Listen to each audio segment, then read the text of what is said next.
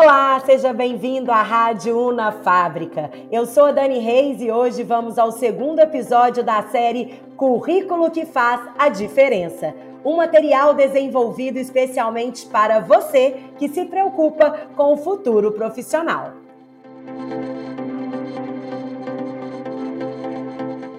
E nesse segundo episódio vamos falar sobre planejamento de carreira e a nossa convidada é Thaís Caixeta, consultora interna de gestão de pessoas do Grupo Anima. Oi, Thaís, seja muito bem-vinda. Oi, Dani. Obrigada pelo convite. Para mim é uma honra estar aqui com vocês para falar de um tema tão importante que é o planejamento de carreira. Então, para começar, Thaís, a nossa conversa, como que o estudante deve se planejar com suas metas profissionais? Dani, eu costumo dizer que o planejamento de carreira ele começa quando ainda a gente nem sabe exatamente o que é carreira. Quantas vezes, Dani, você, quando era criança, já te perguntaram: e aí, Dani, o que você quer ser quando crescer? Muitas, né?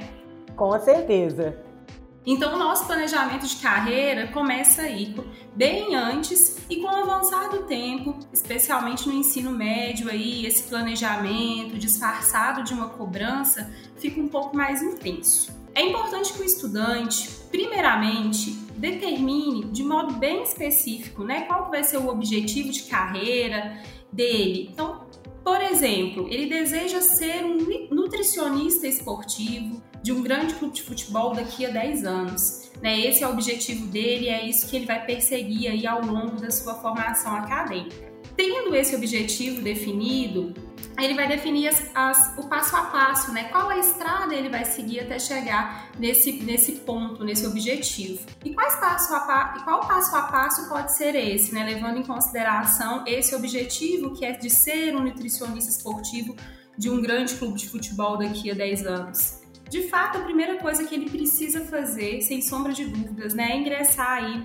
no ensino superior na faculdade de nutrição. Durante o curso é muito importante que ele realize estágios, participe de eventos da área, como congressos, workshops. É preciso também que ele termine, obviamente, né, essa graduação e posteriormente se informe né, sobre a questão de registro profissional.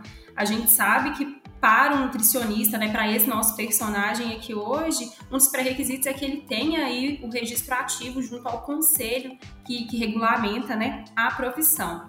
Feito isso, é importante que ele comece a atuar na área, de preferência na área esportiva, visto que esse é o objetivo dele, que ele realize cursos de aperfeiçoamento na, na área, que ele crie sua rede de networking, enfim, entre outros. E é importante também que para cada passo né, que a gente citou aqui desse nosso personagem, que ele também estabeleça prazos né, para o cumprimento, para ele atingir essa meta. É, um outro ponto, Dani, que é muito importante que, que esse estudante, que esse profissional, ele precisa realizar é a análise do mercado de trabalho é importante que ele se informe sobre todas as possibilidades de atuação daquela profissão. É, e para isso, né, é aconselhável que ele busque informações com é, profissionais da área, as pessoas que já estejam atuando aí no mercado de trabalho. Ele pode sim buscar conteúdos na internet. E a gente sabe que tem muito material disponível hoje na internet mas, claro, é preciso que ele tenha discernimento também, né, de, de filtrar aquilo que é um conteúdo sério e daquilo que pode estar ali um pouco distorcido, né? Hoje a gente encontra de, de tudo na internet, então é importante que ele tenha esse filtro. Além dessa análise de mercado, Dani, é muito importante que ele pesquise tudo que ele conseguir sobre essa, sobre aquela profissão, sobre a atuação desse profissional. Que se aprofunde de fato, Dani, nos detalhes.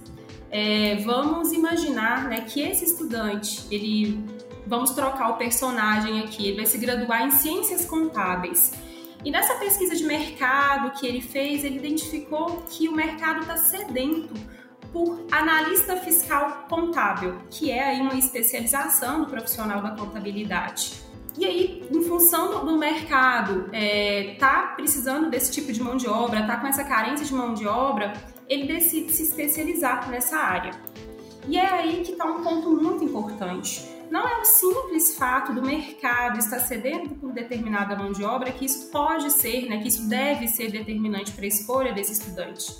É preciso que ele faça mais reflexões. Então ele precisa ir um pouco mais a fundo sobre como que é a rotina de fato, né, dessa função. Então, qual reflexão que ele precisa fazer? Ele se vê dentro de um escritório por horas e horas, num trabalho solitário, lidando ali somente com números, transmitindo informação para órgãos governamentais, correndo atrás de prazos, lidando sempre com pressão essa rotina, né, que esse profissional, que essa pessoa se enxerga. Então é muito importante, né, que ele faça a análise também da rotina desse, desse dessa função, desse dia a dia de trabalho, para que o planejamento de carreira dele seja o mais assertivo possível. E por último, né, é importante que esse estudante, que esse profissional sempre prepare planos alternativos. Apesar da gente tender a, a, pensar que o planejamento de carreira é algo rígido, né, por ter uma série de passo a passos, que inclusive falei aqui agora, uma das características mais importantes de fato do planejamento é ele ser justamente flexível. Porque a gente está falando de mercado de trabalho, quando a gente fala de mercado de trabalho, a gente fala de pessoas, e pessoas mudam o tempo todo, né? É algo muito dinâmico. Então, por isso que, que é preciso ter sempre, além do plano A, o plano B, o plano C e o plano D. Né? Além dessa questão de, da dinâmica, de fato, existem questões que não conseguimos controlar. Né? Um exemplo que está muito fresco aí é a questão da pandemia, né? Alguns setores do mercado de trabalho é, tiveram aí, um, foram devastados e outros tiveram crescimento. Então é importante é, que tenhamos essa flexibilidade no nosso planejamento de carreira. Thaís, você aí falou no planejamento, né, dessa questão de workshops, de estágio. Então, qual, qual que é a importância né, dessas coisas para o currículo, dos estágios, dos projetos de extensão, uma coisa que a UNA se preocupa muito para transmitir para o aluno? Dani, é muito relevante.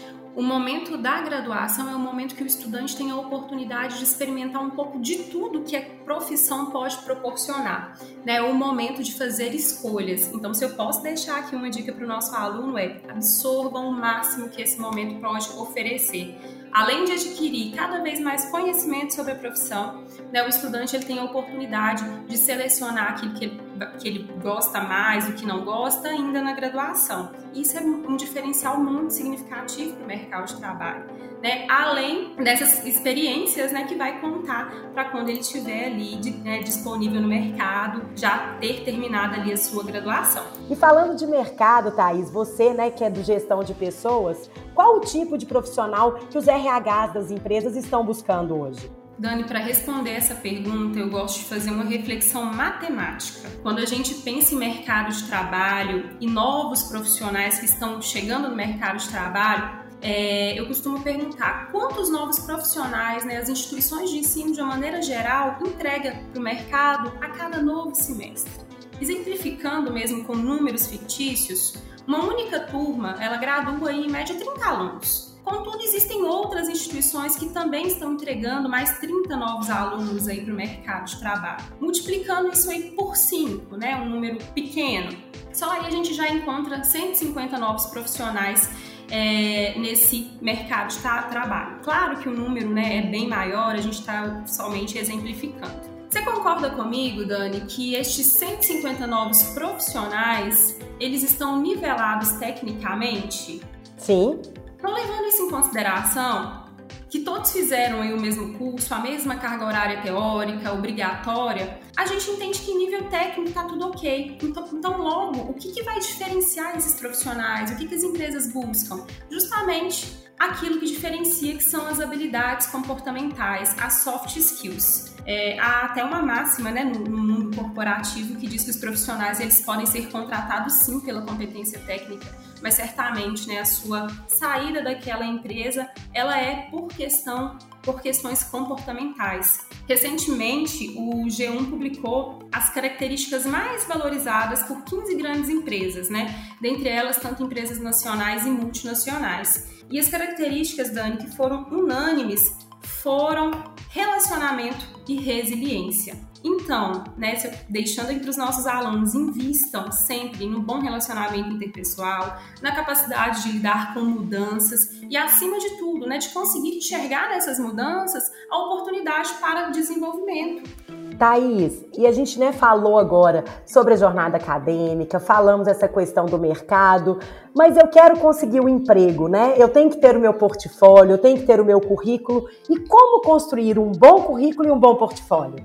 Dani, muito importante. Eu costumo dizer que a nossa memória é muito falha, né? Então é importante que a gente crie o hábito de sempre atualizar o nosso currículo, o nosso portfólio, sempre que a gente realiza ali algo novo e que de fato for relevante, né? Então é sempre importante, eu sempre oriento, Dani, que tenhamos né, um currículo que a gente chama de currículo mestre, que ele já tenha tudo aquilo que a gente já fez ali ao longo da nossa vida profissional. E que paralelamente a esse currículo, a gente faça um currículo personalizado para cada oportunidade que a gente for candidatar. Por que, que a gente orienta isso? Quando uma, uma empresa divulga uma vaga, o recrutador, né, aquele, aquela pessoa responsável em fazer esse processo seletivo, ela recebe em média mil currículos. Pode ser menos, pode ser mais, mas em média de currículos. Isso é humanamente impossível, né? Uma pessoa conseguir fazer essa análise de mil currículos, até porque ela não trabalha só uma vaga, são mais, são mais de uma vaga simultâneas, né? Tem recrutador que lida aí com 10 a 15 vagas. Então, os recrutadores contam hoje com a tecnologia, né, como uma aliada para essa primeira triagem. E isso é feito por meio de palavras-chave. Então, uma dica para personalizar esse currículo é usar como base a própria divulgação da vaga, para que né, ele consiga ter ali um, uma proximidade com, com aquela divulgação, com, a, com, que com que a empresa busca por meio dessas palavras. Então, por exemplo, se na divulgação da vaga, aquela empresa, aquela oportunidade diz que precisa de um profissional que conheça de Excel avançado e que saiba ali especificamente a fórmula PROC-V coloque isso no seu currículo, que você sabe, né, que você tem o Excel avançado e que sabe da forma PROC-V. Claro, gente, se você tiver essa competência, né, a gente não vai colocar ali competências técnicas que a gente não tem o conhecimento. Então, tudo que aquela oportunidade estiver pedindo e você tem aquele conhecimento, coloque igual, igual está ou mais próximo que você tenha chances aí de, de ser, é, do seu currículo ser triado nessa primeira fase. Então, a gente não economiza na confecção. A mesma estratégia de personalização, eu oriento para que os profissionais coloquem no, no portfólio, deixando em evidência né, aquilo que pode ser destaque, que pode ser um diferencial para aquela oportunidade. Outra dica, Dani, é sempre também manter o LinkedIn atualizado. Né? Há uma tendência muito, muito grande nos dias atuais das empresas fazerem também busca ativa, né, por meio dessa ferramenta. Então, quanto mais atualizado o seu LinkedIn tiver, estiver, as chances do, do seu perfil aparecer em uma busca é grande. E no mais, Dani, é importante sempre manter, né, uma estrutura lógica do currículo, clara, e sempre, Dani, sempre colocar contato, né, um telefone para contato, um e-mail. Parece até um pouco óbvio quando a gente traz essa informação aqui, mas ainda é muito grande o número de currículos que os RHs recebem é, sem informações de contato. E Thaís, né, para finalizar, quais as principais características do profissional do futuro? Você já falou aí dessa questão, né, de não ter só habilidade técnica, então quais são essas principais características para ser um bom profissional no futuro? Dani, quando a gente fala de profissional de futuro, eu acho que a primeira coisa que as pessoas, e até a gente mesmo, né, tende a pensar é qual que é a profissão, quais, né, são as profissões que estarão em alta no futuro.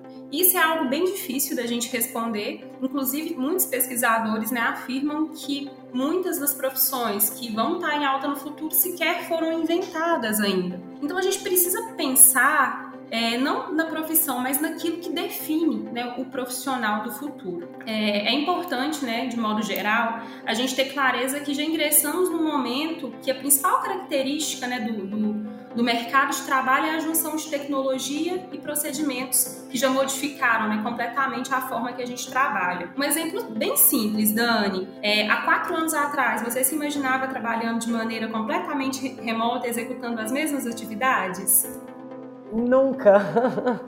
Pois é, a gente já está vivendo no futuro. Então, Dani, considero assim muito importante características imprescindíveis para esse profissional do futuro. A flexibilidade e resiliência, que até a gente já comentou um pouco no início do nosso, da nossa conversa. É, então, são características que vão estar cada vez mais em evidência. Uma outra característica muito importante, Dani, é a colaboração. Saber trabalhar em grupo é algo cada vez mais reconhecido pelas empresas, porque as empresas entendem que as pessoas, né, que a integração entre os colaboradores e os setores em prol de um propósito pode trazer resultados muito melhores.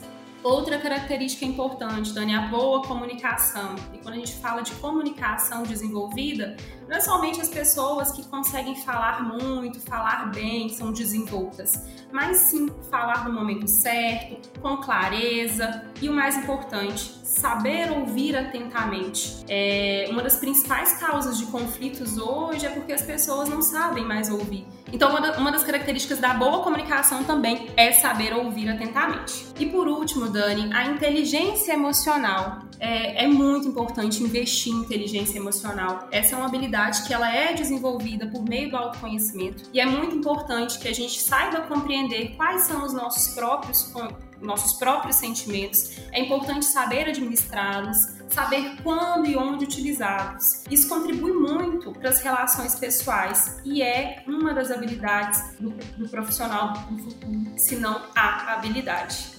É muito que a gente tem aqui no nosso dia a dia, né, Thaís, aqui na UNA e no Grupo Anima como um todo. É focar por além da sala de aula, é focar por além da técnica, além daquela matéria maçante do dia a dia, é colocar a mão na massa, é ir atrás de coisas fora do muro da universidade, é estar em contato com o mercado, é desenvolver suas habilidades. Muito que a gente tem aqui dentro das nossas características como UNA. Exatamente, Dani, é isso mesmo. E chegamos ao fim, infelizmente, né, de mais um episódio da série Currículo que faz a diferença. Quero agradecer muito a participação da Thaís Caixeta, que trouxe dicas valiosas para o planejamento de carreira. Eu tenho certeza que quem escutou esse podcast, Thaís, tem muito agora para planejar e vislumbrar o futuro. Dani, obrigada pelo convite. Para mim foi uma honra estar aqui com vocês e contem sempre comigo, estou à disposição. Espero que eu tenha contribuído um pouquinho aí pra, com essas dicas para a carreira dos nossos estudantes. Ah, tenho certeza que contribuiu sim, Thaís, e te espero numa próxima oportunidade. Obrigada! E você aí do outro lado, muito obrigada pela companhia. É sempre um prazer estar com você aqui na Rádio Una Fábrica. Na próxima semana vamos falar sobre jornada acadêmica. Não perca! Una prepara você para a hora H da sua carreira.